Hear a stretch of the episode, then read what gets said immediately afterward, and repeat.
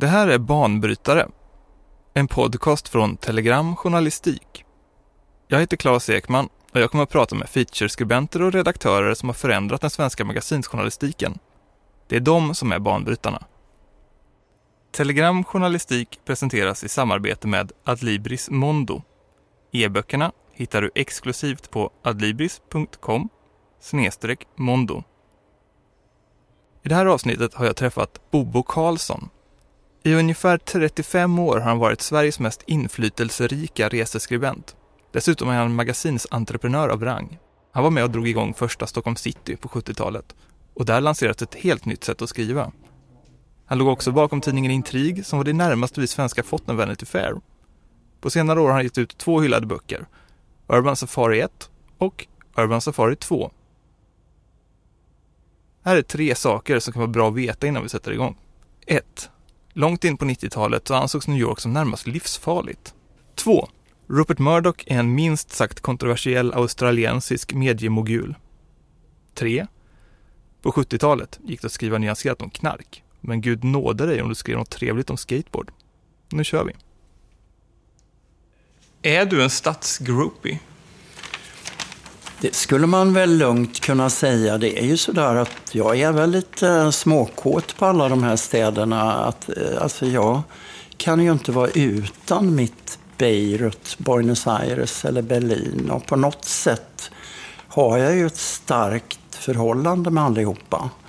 Och ibland kan det väl till och, till och med vara så att jag kan känna mig lite otrogen om jag prövar en ny stad istället för att återvända till en gammal. Finns det någon stad som du brukar känna dig just otrogen mot? Ja, jag känner ju då att under en period har jag varit lite otrogen mot mitt gamla kära New York då. Och eh, under en period försakade jag nog eh, Paris väldigt mycket på bekostnad av eh, lite mer Berlin och lite mer Madrid eller något sånt där. Är du alltid lika kåt när du kommer till en plats?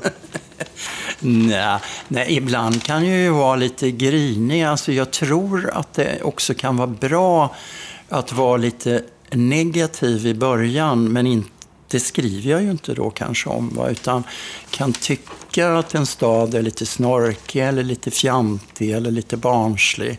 Men sen efter ett tag då så förför ju staden mig då så att då upptäcker man att det där är ganska roliga här. Va? Och så, så dras man in i det. Va? För det är ju det är ju något lite knäppt med varje stad och som finns en charm i. Va? Vad hette du innan du blev Bobo Karlsson?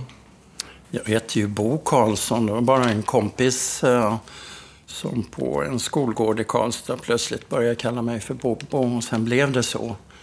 Och då tyckte jag det var kul när jag flyttade till Stockholm. Så eh, valde jag att behålla det. Jag var inte en sån som sprang runt med visitkort som man hade på den tiden. Utan då sa jag bara att det finns 20 000 Karlsson i Stockholm. Det finns eh, 20 Bo Karlsson men bara en Bobo Karlsson och då kunde ju alla hitta mig. Men du är uppvuxen i Karlstad? Ja, jag är född där och bodde där mina 13 första år. Och sen hamnade jag uppe i Norrbotten och sen tillbaks till Karlstad ensam och sen till Gävle. Min far var militär och flyttade runt i Sverige. Och sen så fortast möjligt sökte jag mig till Stockholm. Varför ville du flytta till en storstad? Ja, vill inte alla det, höll jag på att säga. Det är ju en sån inflyttning eh, idag. Men då, jag minns redan när jag var i 9-10 års åldern i Karlstad så satt jag alltid och slog med kniv och gaffel i tallriken och undrade varför vi inte flyttade till Göteborg eller Stockholm. Varför bodde vi i den där tråkiga tvåfamiljsvillan med äppelträd i Karlstad? Det kunde inte jag begripa. När bestämde du dig för att bli journalist? Det kom nog eh, ganska sent. När jag flyttade till eh, Stockholm så var mitt, Eh, ett av de första jobben på eh, Dagens Nyheter, men på annonsavdelningen. Och samtidigt gick jag Bergs reklamskola. Och sen så småningom hamnade jag på en liten, väldigt trevlig, kreativ reklambyrå som heter HLR. Och deras eh, största konto var Dagens Nyheter. Så jag jobbade i ett och ett halvt år med all DNs reklam och då fick man sitta med i alla redmöten och då blev jag helt hooked up på vad en tidning var. Vilken var din första artikel? Ja, det var under den tiden som jag jobbade på reklambyrå så började jag frilansa eh, för olika tidningar. Men den första artikeln eh, var faktiskt skriven i fängelse och jag fick in den i, eh, på Aftonbladets kultursida. Satt inne för vapenvägran och satt på Asptuna, där söder om Stockholm. Och då kom det en frireligiös grupp dit en söndag och eh, då skulle vakterna tvinga oss alla att gå och lyssna på de där pastorerna och den där sången. Jag gick dit och lyssnade i fem minuter och sen skrev jag De bara sjunger. Och den nobbades av Expressens kultursida, Bo Strömstedt. Men Aftonbladet Kultur tog in den och det var min första publicering. Men sen skrev du ganska mycket för Dagens Nyheter. Men stäm, stämmer det att du fick eh, sparken på grund nej, av... Nej, nej, inte sparken. Jag har aldrig varit anställd där. Utan jag reste mycket under 70-talet till New York så fort jag var ledig och blev helt eh, begeistrad eh, i magasin och tidningar där och läste allting. Rolling Stone och New York Magazine och Esquire och allt vad de nu hette och New York Times förstås. Vilket år pratar vi här ungefär? Ja, vi pratar väl om flera år, men jag tror mina de här lite större publiceringarna, helsidor och uppslag i DN Söndag var 76-77. Mm. Och eh, den första handlade om punkrörelsen, Ramones. rubriken var väl från, från eh, barfotabarn till asfaltbarn och handlade om svängningen från hippies till asfaltromantik och punkar och nedkörda storstadskvarter. Och då intervjuade jag äh, chefredaktören John Holmström på Punk Magazine och deras resident in punk, Legs McNeil heter han väl. Så de som sen skrev Please Kill Me? Ja. Den där skrev jag hösten 1976 men DN tog inte in den då. De tyckte jag tror inte de trodde på mig riktigt. Men sen när Gröna Lund öppnade vid påsken eller i april 77 så kom det ett mittuppslag i Expressen med några tonårstjejer med säkerhetsnålar genom läppar och näsor och sånt där efter en rockkonsert där och då körde DN in den söndagen på. Men det här, jag har inte fått sparken. Däremot blev jag eh, det var ju flera artiklar jag gjorde om Broadway, Chorus Line, första reality såpan på tv om en amerikansk familj som splittrades upp och hur sonen kom ut som gay och sånt där. Och alla möjliga artiklar, men den som blev en het potatis var den första skateboardartikeln som jag skrev från San Francisco. Den väckte då en enorm eh, avsky hos många läsare för det ansågs att jag gl glamoriserade den här sporten eftersom jag inte kritiserade den utan bara skildrade rakt upp och ner. Och beskrev ingående hur uppskrapade knän kallades för jordgubbar och sånt där. Och då ringde deras konsumentredaktör upp mig och ja, frågade mig ungefär om jag inte kunde ta ett större ansvar. Att barn kunde ju dödas om sådana här kommersiella amerikanska sporter spred sig. Och då frågade jag henne om hon var intresserad av skidåkning och det var hon ju. Och då sa jag man kan ju dö om man åker ut för ett berg i Jämtland också. Men det tycker väl du är så jävla fint för du gillar Gustav Vasa, sa jag. Och då kallades jag upp till DN och så tyckte journalistklubbens ordförande att jag kanske inte skulle medverka där på ett tag. Kommer du ihåg vad, vad det var du gillade hos de här amerikanska magasinen som du upptäckte på de här resorna? Då var ju Sverige väldigt, inte efterblivet, va, men hela Åhlén och Åkerlund då, alltså nuvarande Bonniers tidskrifter, då var det ju veckotidningar. Och när jag flyttade till New York, då jobbade jag för sån här Veckorevyn och Damernas Värld som då var veckotidningar med en helt annan journalistik än vad de kanske har idag med en annan utgivning. Men, så jag skulle ju skriva sånt där om Richard Geres nye flickvän och sån där skit. Så jag hade bestämt mig för att flytta hem. Men eh, då, precis i den vevan, så ja, ändrades allting. Det är väl sent 70-tal eller kanske är det 1980, jag kommer inte ihåg alla. Men dels så hade en Expressens fotograf som bodde i New York, Hasse Persson, hade haft en utställning på Lasse Halls Camera Obscura i Stockholm på sina nattbilder från New York, främst Studio 54. Då. Och då beställde Prisma bokförlag, Stig Edling, eh, ville ha en bok om New York. Men så sa han till Hasse Persson då, det måste ju stå något i boken också. Och då föreslog han att jag skulle skriva. Och exakt samtidigt så ringde nästan alla vänner och kamrater från Stockholm. Då startade Kai Bond och Heinz Angemeyer modetidningen Klick. Bonniers Birgitta Dahl startade Månadsjournalen. Lars Peder och Ingrid, de gamla kamraterna från Stockholm city, började med Euroworld med, och eh, flera andra tidningar. Håkan Lager startade Slager. Eva och Magnus Rosenqvist startade tidningen Res. Och eh, Nöjesguiden drog väl igång precis där. Och det var som hela Stockholm exakt samtidigt fylldes med tidningar som ville ha den typ av material man själv var intresserad av att skriva om. Och då rullade allting på ett bra tag framöver. Vad hade hänt, tror du? Alltså, Lars Peder och jag hade ju tidigare, alltså innan jag flyttade så, så drog ju vi igång den här lilla Stockholm city då, sent 70-tal. Jag kommer aldrig ihåg årtal exakt. Och där ju vi hade försökt att få det var ju efter att jag då hade stoppats på, på DN och han hade problem, tror jag, med vissa Åhlén Åkerlund-tidningar. Då sa vi att vi skulle ge ut en egen tidning. Och då hade vi eh, New York Magazine som förebild. Som vi tyckte var den bästa stadstidningen, och att en sån skulle Stockholm behöva. Och då hade vi ju väldigt vilda planer. Lars Peder var ju en, är en väldigt eh, stark och provokativ person och han då skrev ett brev till Robert Murdoch som då ägde New York Magazine. Och hade den lysande idén att eh, ja, vi rövslickade Robert Murdoch och sa att han gav ut världens bästa tidning. Och vi tyckte att han skulle starta Hamburg Magazine, Berlin Magazine, London Magazine, Paris Magazine.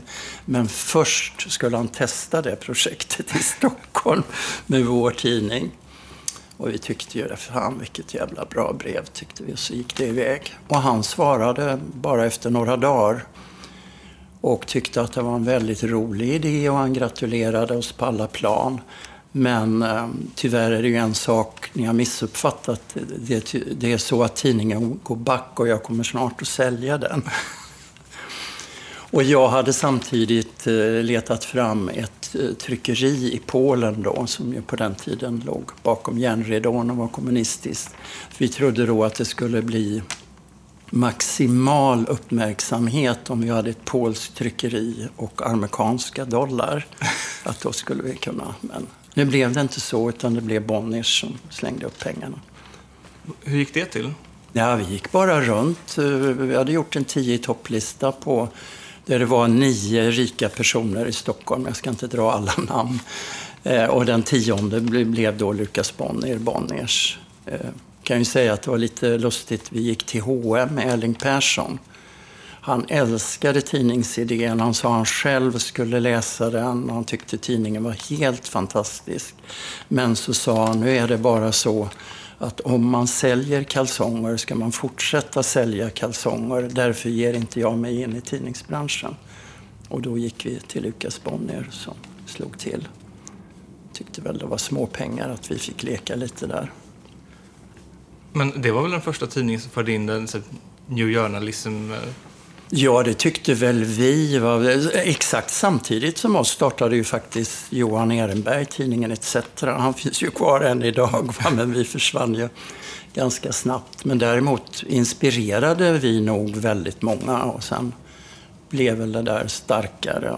Eh, senare under 80-talet va, så kom det ju på alla möjliga plan i politiska tidningar och litterära tidningar men även i vanliga dagstidningar och söndagsbilagor. Alltså det, Men ni fick väl väldigt bra medarbetare? Jan Guillou skrev väl för er och blev tokig Ja. på er också? Ja, ja, han skrev en helt fantastisk artikel eh, en afton på Operabaren. Fick sitta där i några veckor och notera vad folk pratade om och så. Och Den ansvarige utgivaren strök vissa meningar där och det blev han väl irriterad över. Men det var många som var med där. Nils Petter Sundgren och anställd på redaktionen var ju bland annat Maria-Pia Boetius som lämnade Expressen för det här projektet. Nils Petter var på porrbio i Klara? Ja, vi skickade honom ner. Eh, Det var ju samtidigt som den här filmen Långt ner i halsen var stor.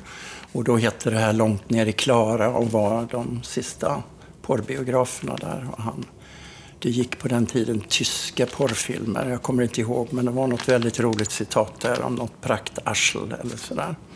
Fanns det något nattliv att bevaka i Stockholm på den tiden med en Alexandras och Café Opera? Café Opera fanns väl inte när vi hade Stockholm city, va? men det fanns, ju det fanns ju ett krogliv. i- Det är absolut inte som idag. Jag menar, Stockholm var ju en förhållandevis eh, efterbliven stad om man jämför med idag. Va? Men det gick ju att plocka fram. Men jag kommer aldrig att glömma när vi skulle presentera tidningsprojektet då för journalistklubben, bjöd in oss. Och då Eh, när jag skulle börja prata så ställde sig någon, jag kommer inte ihåg vem han var, men det var någon från en dagstidning i Stockholm. Han ställde sig upp längst fram och bara skrek att vi var köpta av maffian eftersom vi hade en nöjesjournalistik i tidningen. Stämde det då? Nej. Det lustiga är ju att Bonniers lade ner den för att vi eh, inte kom upp i genomsnitt i 35 000 ex då per nummer utan vi låg runt 20-22 000 tror jag. Och det skulle ju idag anses jättebra för sådana här småtidningar. Va? Men eh, Vad låg arvodena på, på då? Det kommer jag inte ihåg överhuvudtaget faktiskt. Eh, jag minns inte arvoden förrän på 80-talet när jag själv var frilansare. Så. Det bästa jag har fått betalt det var när jag hade haft en artikel om uh, skyskrapor i Månadsjournalen. Alltså det här med speciellt ritade hus för City Corp och sånt där. Så hade någon ringt till Månadsjournalen och ville att jag skulle hålla, hålla föredrag om skyskrapor. Det var ett eh, känt byggföretag som skulle bjuda in alla kunder till Stockholm Open. Och väl för att det skulle vara avdragsgillt då var det tvungen att vara ett seminarium i anslutning till tennisen. Och eh, eh, då frågade han hur mycket jag ville ha. Då sa jag 10 000.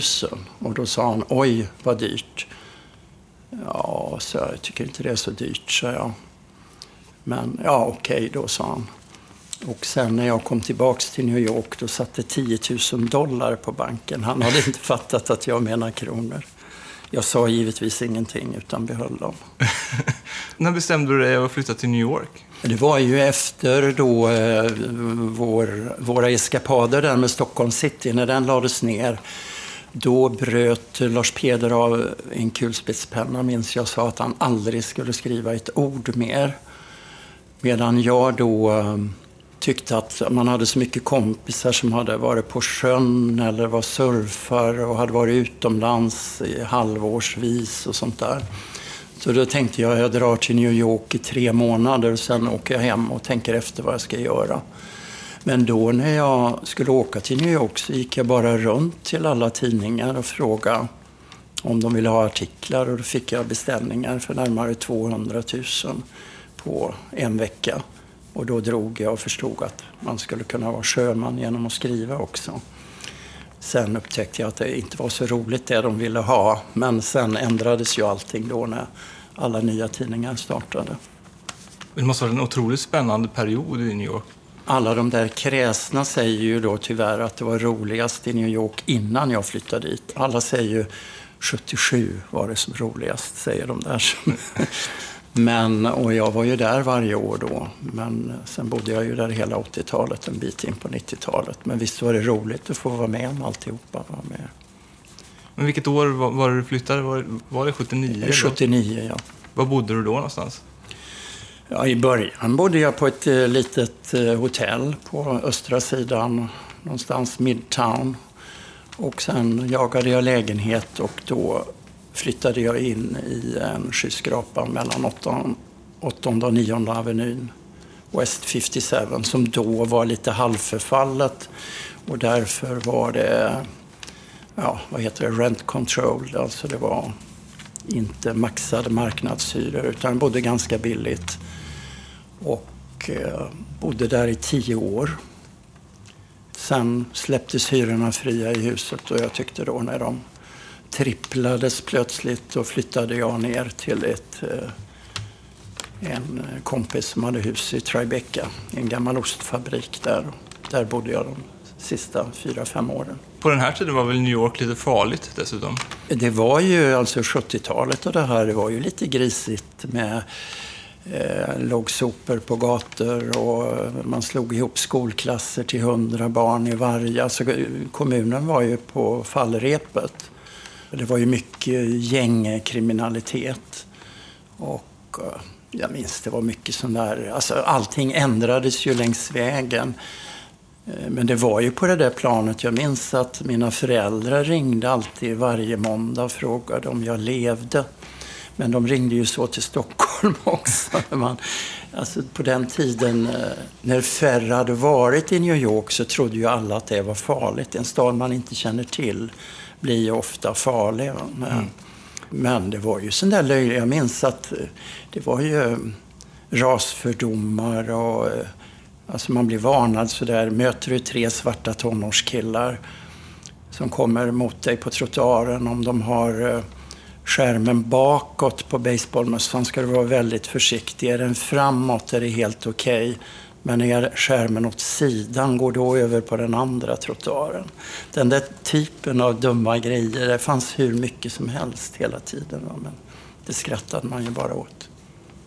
Jag tog tunnelbanan själv. Ibland när jag inte ville träffa polare på de vanliga krogarna och sånt så åkte jag upp rakt till Harlem och gick till en liten bar där och stoppade pengar i jukeboxen och spelade Billie Holiday. Och då sa de bara, vände sig bara alla svarta om i lokalen och sa Hi Blondie när man gick in genom dörren. New York, New York känns ju på något sätt som den eh, att det är där Bobo Karlsson-stilen föddes lite grann? Ja, det får väl andra yttra sig om vad jag har för stil eller så. Men jag kom nog loss väldigt mycket i den eftersom för att kunna skriva boken så läste jag kanske två eller 300 artiklar om New York ur alla möjliga slags tidningar. Va? Från politiska vänstertidningar till snobbiga modetidningar till rock'n'roll och punktidningar till eh, ja, vanliga New York Times och sånt här. Och då kommer man ju in i ett synsätt som jag tror kanske var lite nytt för Sverige. Va? Men att man automatiskt anammade en... Eh, New Yorkare är ju lite, de är analytiska, de är provokativa, de är har en, ja, det finns någonting där som är väldigt urbant, erfaret och som genomsyrar en journalistik på ett visst sätt. Och den kanske jag fångade upp då på, på eh, svenska. Det är väl väldigt troligt att det är så. Den kommentar jag har fått, det är ju inte så att alla gillar vad jag skriver. Någon har sagt att jag är världsberömd i väldigt små kretsar i Sverige och de gillar vad jag gör. Jag har ju blivit refuserad av många tidningar där, där redaktören säger jag orkar inte läsa vad du skriver, jag blir andfådd. Och då är det för att i amerikansk journalistik, om man läser en News, Newsweek eller en uh, New York Magazine eller något, då står det oftast en sak i varje mening. Medan på den tiden stod det en sak i varje artikel i Sverige. Det var ju utan det är ju mm, mycket mer, det är mycket tätare och mycket subjektivare i de där tidningarna. Och det kanske då var så som det var i min bok och så blev då många av de artiklar jag fick in i, i de här månadsjournalen och klick och så vidare. Kapitlet i den här boken om droger, hade det gått att trycka i Sverige då? Det vet jag inte. Det, det, jag läste det just innan du kom här nu och skrattade faktiskt högt att det, det är ju det är ju inte mitt synsätt då så mycket som att jag citerar 10-15 amerikanska tidningar vad, hur man då skrev om kokain, marijuana och Qualid och allt sånt här. Och det, det är ju totalt tabu. Eh, alltså det var ingen som kommenterade det när boken kom. Tvärtom tror jag alla tyckte att det var befriande och intressant och spännande. Det här att man försöker vara observatör istället för moralist. Men nu kan väl jag tycka då att vissa ämnesområden i Sverige, jag menar svensk narkotikapolitik är väl ungefär lika talibansk som eh, alkoholpolitiken är i vissa muslimska länder. Och som någon sa här, såg jag i något debattprogram jag tittade på, att bli betraktad som drogliberal är väl det näst fulaste efter pedofil i Sverige. Att man kan ju få berufsförbåt om man skulle på något sätt ha vissa åsikter. Men hur, hur var det att möta hela den här partykulturen i New York när du kom dit? Det många inte tänker på det är ju att det var blandningen som gjorde det här. Alltså i, eh, på många ställen upplever jag idag i Stockholm, eller sådär, framförallt vid Stureplan eller något, att alla vill in på ett ställe där alla är precis likadana. De tycker bara de är hippa och coola om de umgås med dem som är precis som de själva. Men det stora med Studio 54 var ju att dörrmannen där med det här havet utanför med tusentals personer som ville in pekade ju hela tiden på puertoricanska eh, eh, ungdomar, eh, på geja, på turister som kanske framstod som lätt töntiga. Vi var ju många som skämtade att man gick in på töntkvoten ibland. Var med. För att det var den där mixen som gjorde det kul. Jag hade faktiskt väldigt roligt i flera år eftersom jag bodde granne med dörrmannen på Studio 54. På mitt våningsplan där, 41 trappor upp i huset, var det 20 små ettor, studios. Så hade vi en gemensam tvättstuga. Det är annars ovanligt i New York. Och där vid tvättstugan så stod jag och pratade med honom och så frågade jag han, undrade vad jag gjorde och så frågade jag vad han gjorde. Och då var han ju dörrman och Studio 54. Och sen då några år framåt när jag gick dit, vem jag än kom med, så efter att han hade vinkat in någon eh, känt rockband eller något så pekade han alltid på mig och då frågade alla, hur gör du för att och det, jag tror att det tog fem år innan jag berättade att det var bara var grannen från tvättstugan som släppte in mig. Men nu kan det berättas? Nu kan det berättas, ja. Var det så kul som... Eh, det var oerhört roligt. Det var många nätter där som uh, väl går till historien. Inte för jag har varit med på alla, va? men uh, första gången när jag var där var det ju Hasse Persson då som tog med mig. Och mitt starkaste minne är nog eh, eh när eh, någon kom med en stor Alltså det kom som en minivan och så bar man ut en stor fet man. Eh, säkert vägde han en 250 kilo eller något som var målad i guld. Och han bars in på en silverbricka, eh, eller silverfat, eller vad säger man, av starka muskulösa killar också målade i guld. Och det visade sig att han hade kommit med fraktflyg från Rom och ville dansa. På, så satte bara ner honom mitt på dansgolvet och då började han rulla fläsket i takt till de här discolåtarna. Och sen blev jag bekant med den här eh, berömda Disco Sally. En 80-årig kvinna som hon hade blivit änka och var oerhört deprimerad och gick till sin psykiatriker. Och då tyckte han att hon skulle dansa bort sina sorger och inte sitta hemma och deppa. Så då tittade hon på alla bilder i eh, tidningarna och så gick hon ut och köpte en svart klänning, ett par solbriller och eh, gymnastikskor. Och sen dansade hon ju i hur många år som helst. Varje natt var hon på. Och till slut fick hon ju flyga sådär till München och Tokyo och inviga disco. Och sen när hon så småningom då, hon missbrukade ju kokain och det grövsta. Mm. Men när hon låg då på dödsbädden på sjukhuset och alla radiokanaler och tv-kanaler stod runt omkring henne och så rosslade hon väldigt och man förstod att nu är stunden kommen. Och då frågade en radiostation vad är ditt sista ord till alla New Yorkare? Då reste hon sig till hälften upp ur sängen och mot den här mikrofonen. Och så sa hon bara “Keep on dancing”. Och då sändes det dygnet runt i en hel vecka sen i New York och alla var ute och partajade och hedrade hennes minne. Vad betydde aidsvågen sen för nattlivet? Jag uppfattade att alla dansade vidare, men däremot var det ju mycket innan det på gaysidan som var att väldigt många ställen hade ju backrooms och öppet sex. Och så var det ju även på Studio 54. Mm. Gick man upp på läktaren låg ju folk och knullade. Vad härligt. Ja, men... Eh, och det var ju väldigt mycket sån här, eh, ja, sexklubbar. Och det, i vissa städer stängdes det ju, andra fortsatte det väl i mindre utsträckning. Och självfallet dämpades väl nattlivet något, men det är ju ett oerhört eh, starkt nattliv som fortsätter på ett annat plan efterhand som musiken ändrades. Och... Så det blev lite tråkigare ändå?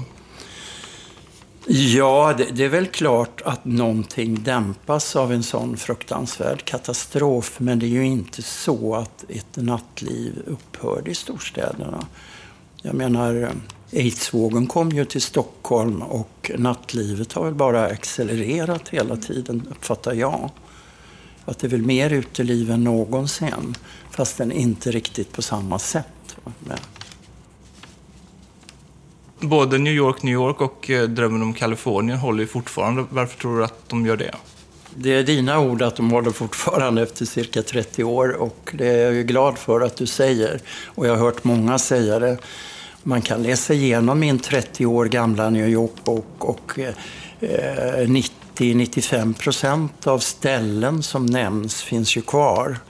Det är ju bara det att alla nya ställen är ju inte med, men det tänker man inte på när man läser. Men jag har ju försökt att skriva om någonting annat, något mycket större. Alltså att eh, jag ser ju inte bara med egna ögon utan med andras ögon, eller vad jag ska säga. Jag försöker ju läsa på, analysera och fånga upp eh, ja, vad stadens mentala karta eller själ är. Och det består ju ofta, på något sätt, är ju ett Paris eller New York eller ett Rio de Janeiro eller Beirut eller något består ju på ett visst sätt i kynne och attityd och sånt genom åren. Och då har väl jag försökt kanske i huvudsak fånga det då. Det är det jag brukar kalla för att man ja, vill vara observatör. Vissa flanerar ju på ett sätt och bara beskriver sådär exakt vad de själva ser och tycker och känner. Men jag lägger ju en lika stor vikt genom att försöka få fram alltså New Yorkarnas egen attityd om staden. Och det är väl det som då består. Hur gör man det? Det är ju bara... Alltså, man måste väl vara nyfiken och intresserad.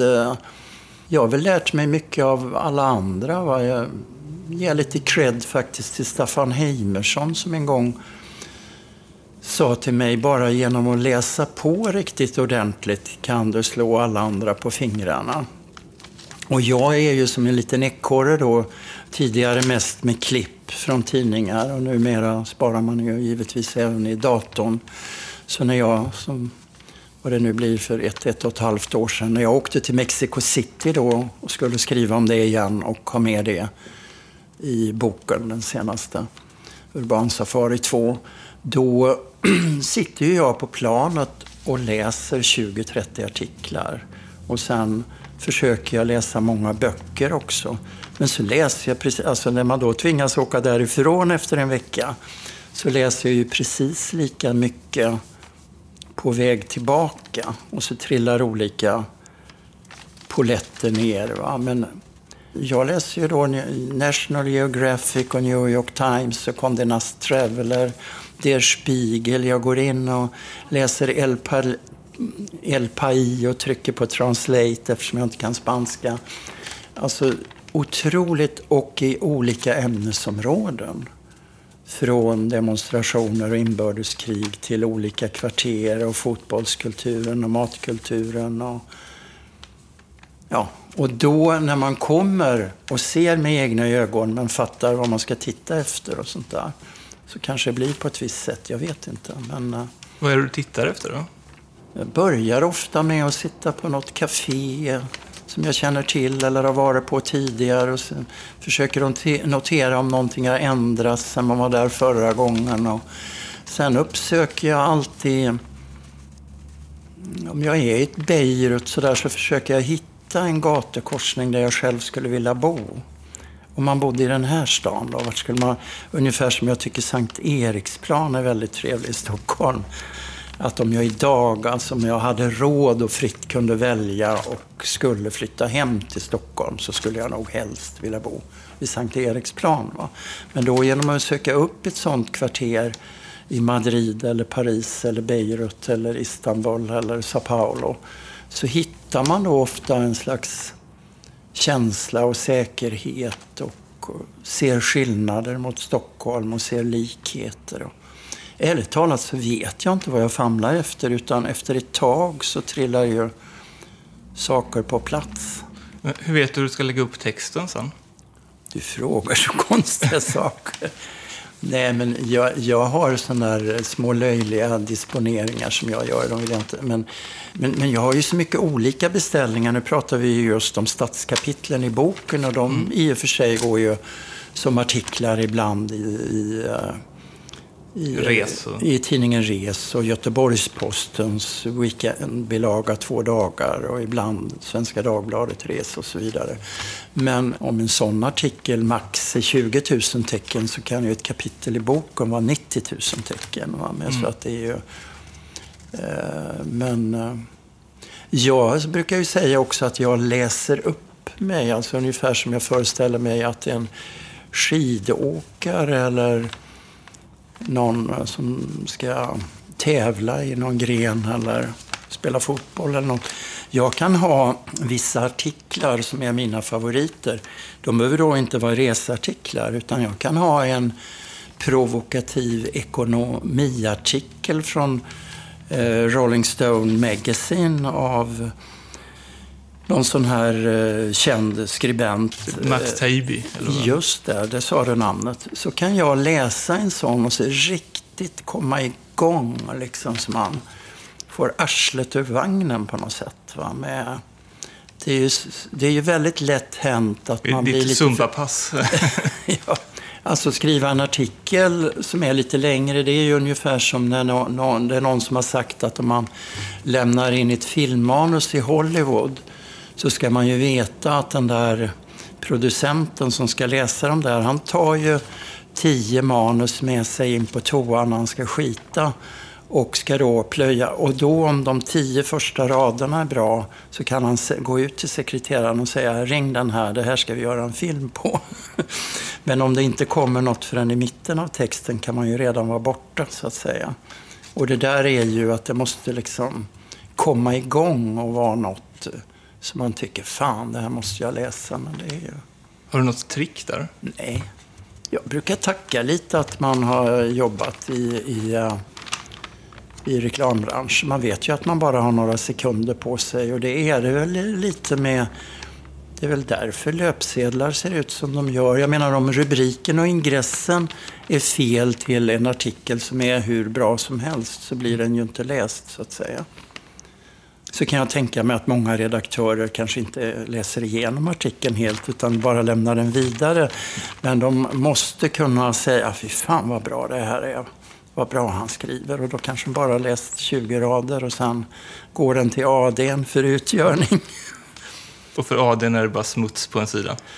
Nej, då är det ju det roligaste med de här um, magasinen man har jobbat med då.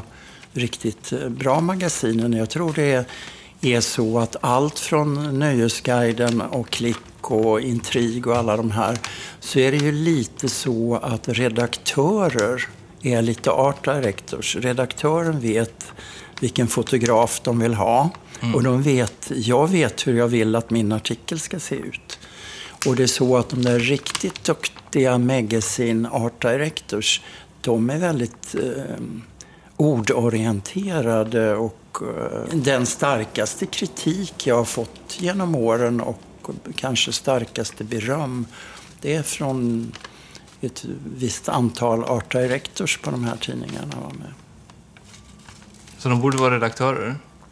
Ja, men det är ju så att det är ett väldigt starkt teamwork på alla bra magasin mellan det visuella och orden, så att säga. Det flyter ihop. Det är väl just det som är magasinsjournalistik. Att, att det är helheten som gör att man fastnar. Hur antecknar du? Har du något specialblock som du brukar köpa? Eller? Ja, jag är ju då, jag är ingen sån där som sitter med någon eh, mobil eller smartphone eller platta och gör anteckningar. Utan jag, eh, om jag sitter på ett café eller på en bar, vill gärna ha köpt, alltså köper såna här gula anteckningsblock. Så jag har oftast ett gult papper med mig. Och så eh, kluttrar jag alltid små stödgrejer eller kommer på fyndigheter. Och sen numera eh, renskriver jag ofta vid datorn på kvällen varje dag eller på morgonen. Förr var jag en sån där som inte gjorde, alltså satt och bara tog mig för pannan en månad senare och hade glömt hälften och tänkte, vad i herrans namn ska jag skriva om Buenos Aires nu?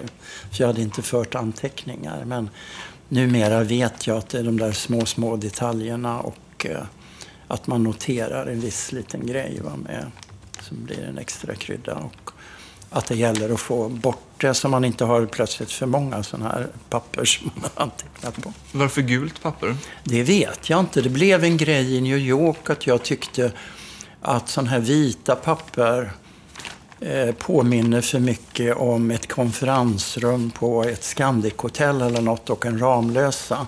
Och att man har en tråkig uppgift framför sig. Medan ett sånt här gult papper som jag vande mig vid i New York. Alltså, och som jag köper om jag är i Rio och sånt där också. Att, eh, att nu håller jag på med något skojigt, signalerar det. Men när det gäller mat har jag hört att du egentligen bara vill ha en köttbit och pommes frites. Eh, det var väl, jag har ju skrivit krönika om att eh, jag ingår i Chili con Carne-klubben. Jag hade en period då jag alltid vart jag än kom skulle ha en pizza och en chili con carne. Jag har gjort ett eh, radioinslag i Galaxen om att man kan döma en stads personlighet efter hur pizzan är. Om den är lätt sniken eller lite för tunn eller om det är lite för mycket på den eller något sånt där. Citatet ”dålig mat är inte det sämsta” brukar ju tillskrivas dig. Ja, det är ju då att jag tyckte då, och jag kan nog tycka fortfarande, eh, att det kanske skrivs lite väl mycket i, i samtliga tidningar om eh, toppkrogar och Michelinkrogar och sånt här. Och jag tror ju att eh, 80-90 procent som reser vill ju bara hitta den där charmiga bistron eller kvarterskrogen. Det är ju en ytterst liten del som är ute efter den här toppgrejen. Och det där uttrycket jag hade, det, jag kom på det när jag en gång intervjuade Åke Söderqvist som ju drev Victoria i Kungsträdgården. Och han sa, lagar man för bra mat kommer så tråkiga människor. Och han menade på att han upplevde det som ett misslyckande om folk satt och pratade om den där jävla fisken eller hallonsorbeten. Han sa folk ska bara äta min mat men de ska prata om livet och konsten och politiken. De ska inte sitta och älta i maten. Det ser jag som ett misslyckande. Har du någonsin eh, råkat illa ut eller svävat i någon riktig livsfara? Nej, det vore väl att ta i. Alltså, jag har en gång fått ett slag på käften i Amsterdam. Eh, men det var att jag råkade gå förbi fel pub. Det var ett engelskt fotbollslag som hade fått stryk av något lag i Amsterdam. Och när jag, då kom de här engelsmännen ut och tog mig för en holländare och skulle ge mig stryk. För han få ett slag, men han sen förklarade att jag var svensk och då började de krama mig istället och sen fick jag gå. Jag har nog varit rädd en gång i Rio, där jag var i en favela och skulle göra ett jobb, Rosinha, den stora favelan. Och plötsligt utbröt det skottlossning mellan polisen då, som ju är kända för att skjuta hejvilt och struntar i om några oskyldiga stryker med. Och plus att de då sköt på kommando Vermelho, då, den gangsterligan som härskade i kvarteren.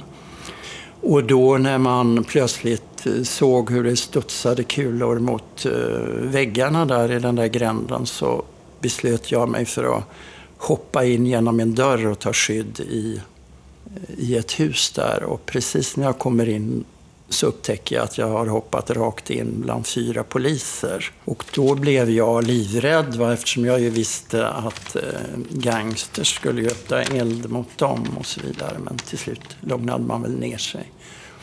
Och det stora minnet av det blev samtal med att jag upptäckte att eh, en av poliserna grät, att tårarna rann nerför kinderna. Och då berättade han att han, jag hade order att öppna eld mot då, de här Commando Vermelho.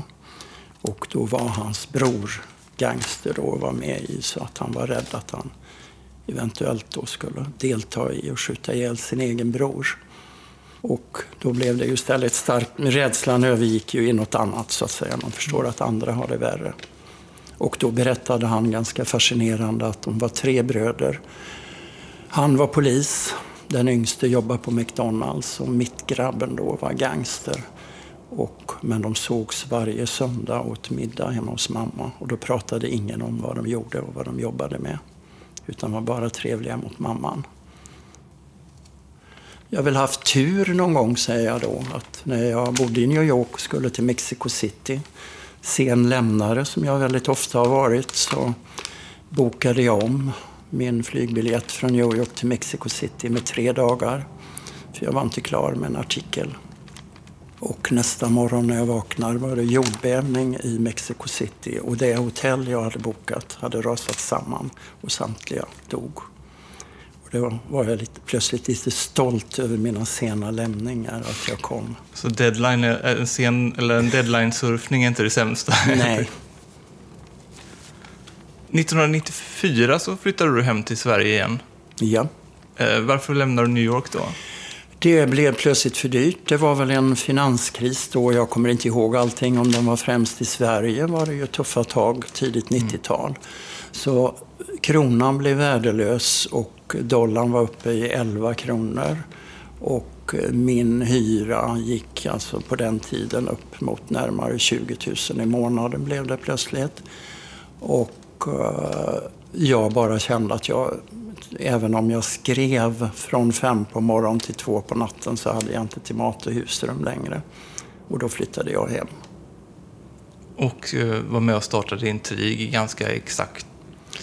Eller direkt? Ja, då var jag väl i början där. Jag kommer inte ihåg alla turerna, men uh, det var ju mycket klick och café då först, men som ju såldes till Hachette som behöll Café och lade ner Klick ville bara åt annonsörsregistret och prenumerationsregistret. Men då gick vi hela gänget till Intellecta då, där Lars Peder, som jag gjorde Stockholm City med, fanns. Och då ägde de namnet Intrig. De hade deltagit i någon tävling en gång med Kinnevik, tror jag, eh, som istället beslöt sig för gänget som gjorde Z-magasin. Men då drog vi igång Intrig. Som ju måste vara en av Sveriges mest ambitiösa magasin genom tiderna. Ja, vi tyckte nog att vi eh, gjorde gott ifrån oss. Eh, det var väldigt skojigt och som vanligt gick det ju inte så bra. Va? Men jag försvann efter, jag kommer inte ihåg om jag var med i ett år eller ett och ett halvt, det minns jag inte. Men jag ville gå vidare. Vad var Citynytt? Citynytt var ju en konkurrent till, till uh, Nöjesguiden. En eh, alltså, gratistidning i Stockholm. Som jag hamnade på med ett gäng av mina redaktörer. Men som med den ägaren då plötsligt hamnade i en konkurssituation. När vi satt där så stängdes plötsligt telefonerna av och sen kom ett företag in och tog datorerna. Då eh, gick jag runt till eh, VD på Schibsted på Bonniers och eh, Kinnevik. Och eh, Schibsted och Bonniers skakade på huvudet. Eh, medan Kinnevik skickade tre civilekonomer med små räknesnurror som jag säger. Och de beslöt sig för att ta över tidningen på ett visst sätt och bara bad oss eh, sitta kvar i lugnt bo trots att det inte var då någon produktion. Och sen efter ett tag kom det bara flyttbussar och så hamnade vi i Metros gamla lokaler, Johannesgränd i Gamla stan. Och sen fortsatte det glatt och trevligt där ett bra tag.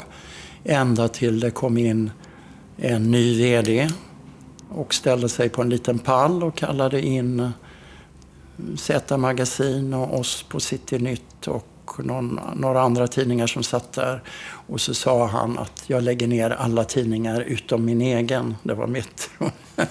och så sa han att vi gärna kunde gå och kasta nycklarna i Skeppsbron där, för han ville inte se oss mer. Och så fick vi alla gå hem. Och då hamnade jag med eh, hela gänget på Spray. För vi hade suttit och byggt upp eh, eh hela Citynytt digitalt med Microsoft Network. Det var ju innan det var klart att det skulle bli internet som tog över världen. Utan Microsoft slogs ju för sitt. Det var då Europas första digitala statstidning. Men det var ju innan det hade brutit igenom så det var väl ett ganska trögt eh, Eh, projekt så att säga innan hela det här hade brakat loss så att säga. Ni var, ni var ett allt om Stockholm eh, fast eh, innan internet var stort? Ja, men det var väldigt roligt och en väldigt fantastisk period och ett spännande företag. Jag hävdade ju alltid att miljön var som en blandning av scientologerna och pyramidspelet. Vad var det knäppaste du var med, med om under IT-boomen? Ja, det var ju själva uppdraget då. Alltså jag trodde ju att jag var tvungen att sälja in och övertala någon. Eh, så att jag hade ju tränat en presentation på cirka 45 minuter, en timme om varför de skulle starta det här projektet på Spray. Och då samlades ju då direktionen där och jag kommer inte ihåg vilka som satt i rummet. Så började jag dra då hela tanken bakom den här digitala Stockholmstidningen. Och då reste sig eh, Jonas Svensson ettrigt upp efter tre minuter. Och så bara sa Bobo, jag orkar inte höra på din fjantiga, briljanta skit. Du får fyra miljoner, börja jobba imorgon. Och då fick vi välta en Coca-Cola-automat och fick en dator och en telefon. Och där satt vi och började jobba då. Det tog, tror jag, tre månader så hade vi två datorer och sen hade vi... Ja. Men det är det skojigaste jag varit med om och de roligaste chefer. Och, ja, men det var, det var, ja, det var väl Klondike och IT-bubbla. Och, men det, var ju, det blev ju någonting av alla som jobbade där och som man stötte på. Det är ju det är en fantastisk period. Varför lades Rival ner? Vi var ju för tidigt ute med det där. Va? Eh, och eh, tanken fanns ju att eventuellt göra den som papperstidning.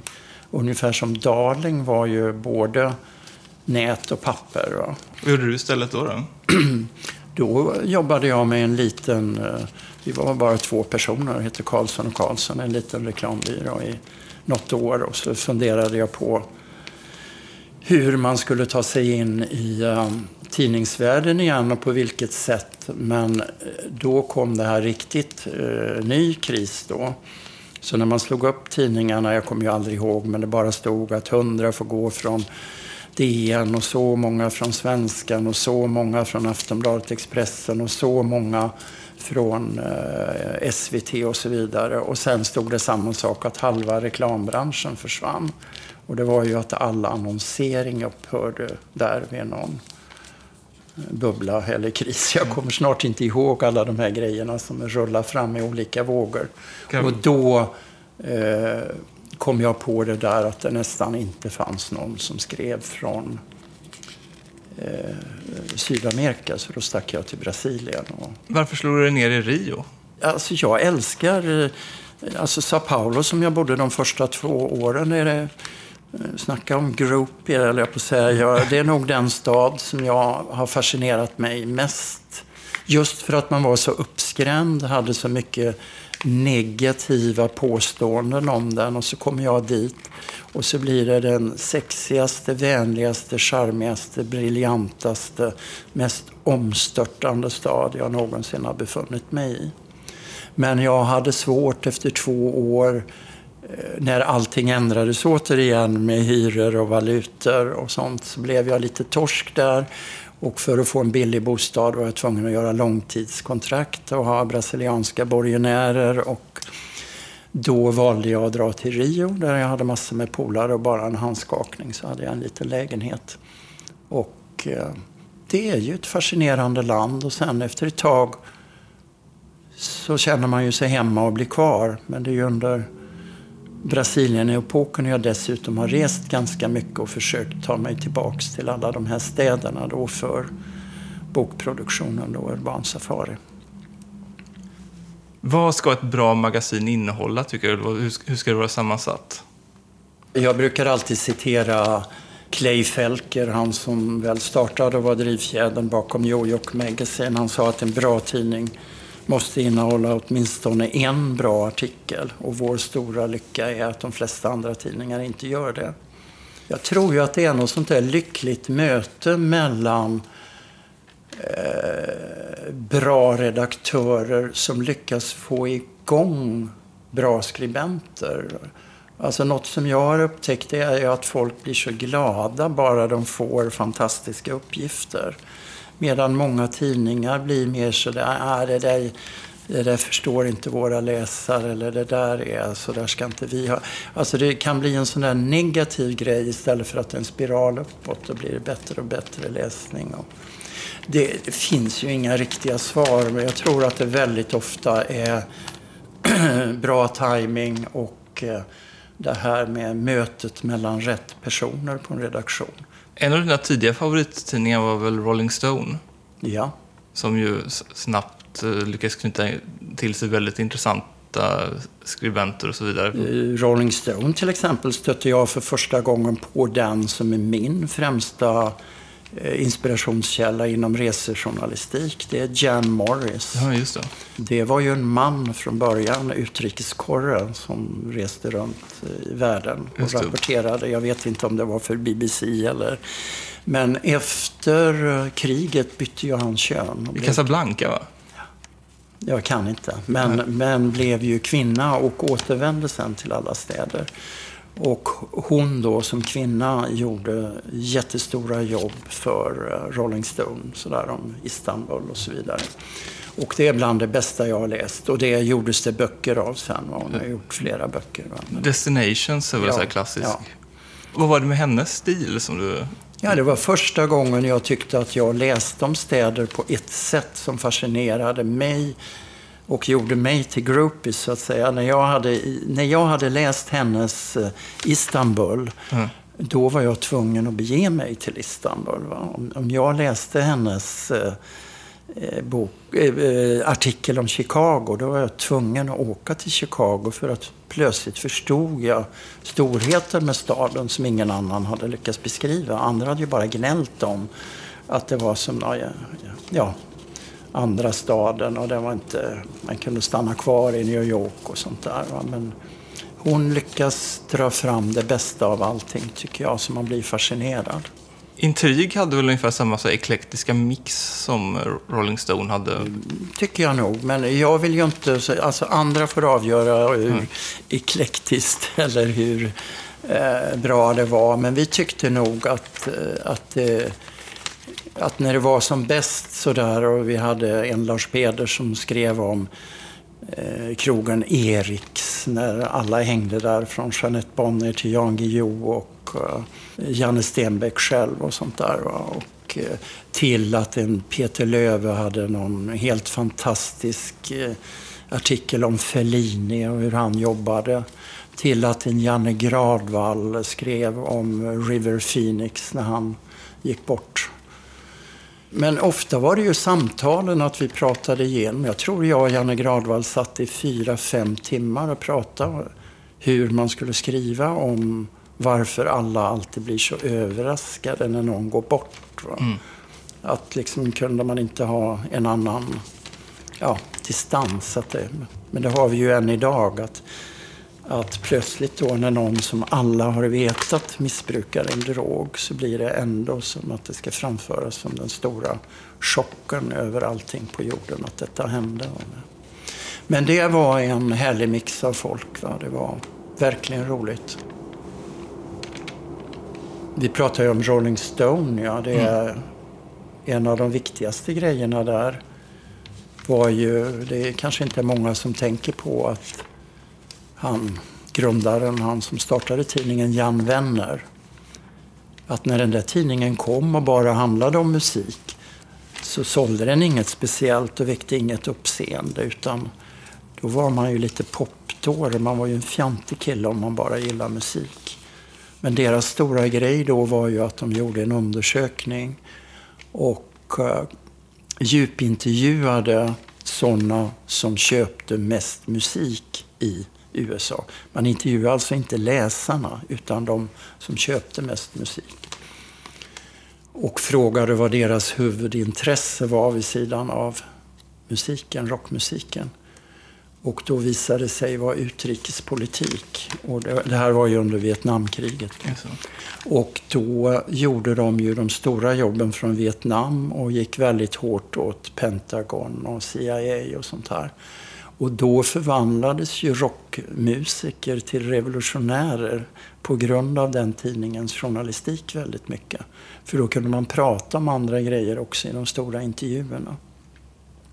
Och sen sägs det att amerikanska Vogue gjorde på ett liknande sätt. Eftersom kvinnor som hade ett överdrivet intresse för mode kallades ju för modelollor. Och då kom de fram till att kvinnor med högt modeintresse var de som var mest kulturintresserade. Och då lade de de tunga intervjuerna med konstnärer, författare och skådespelare och ändrade då hela synen på modemedveten kvinna. Men när började du läsa magasin på, på det här sättet? Var det, var det redan på 60-talet eller var det på 70-talet? Det här mer utfrikade, det var min, min första New York-resa. Så minns jag att jag bara gick rakt ut till en kiosk och köpte 20 magasin och gick upp på hotellrummet och gick inte ut förrän efter två dagar. Jag bara låg och läste och beställde club sandwich. Och sen var jag fast och är fortfarande. Du är ju Mr Magasin. Vad tror du om den digitala framtiden? Jo, men det, det, det är väl ingen tvekan om en, att det kommer väldigt bra digitala magasin och att väldigt många kanske ställer om sig på ett visst sätt. Eh, det är väl vad alla de här stora tidningarna, vare sig det är DN, Svenskan eller det är Financial Times och New York Times, alla håller ju på och försöka ta betalt. För det är väl ett av de största misstagen det här att man la ut sig gratis. Det här att man står med spaden i handen och gräver sin egen grav hela tiden. Tack för att du ställde upp. Tack själv. Du har lyssnat på Banbrytare, en podcast från Telegram Journalistik. Jag heter Claes Ekman. Producent var Tommy Jönsson från Rundfunk Media. Telegram Journalistik presenteras i samarbete med Adlibris Mondo E-böckerna hittar du exklusivt på adlibris.com mondo.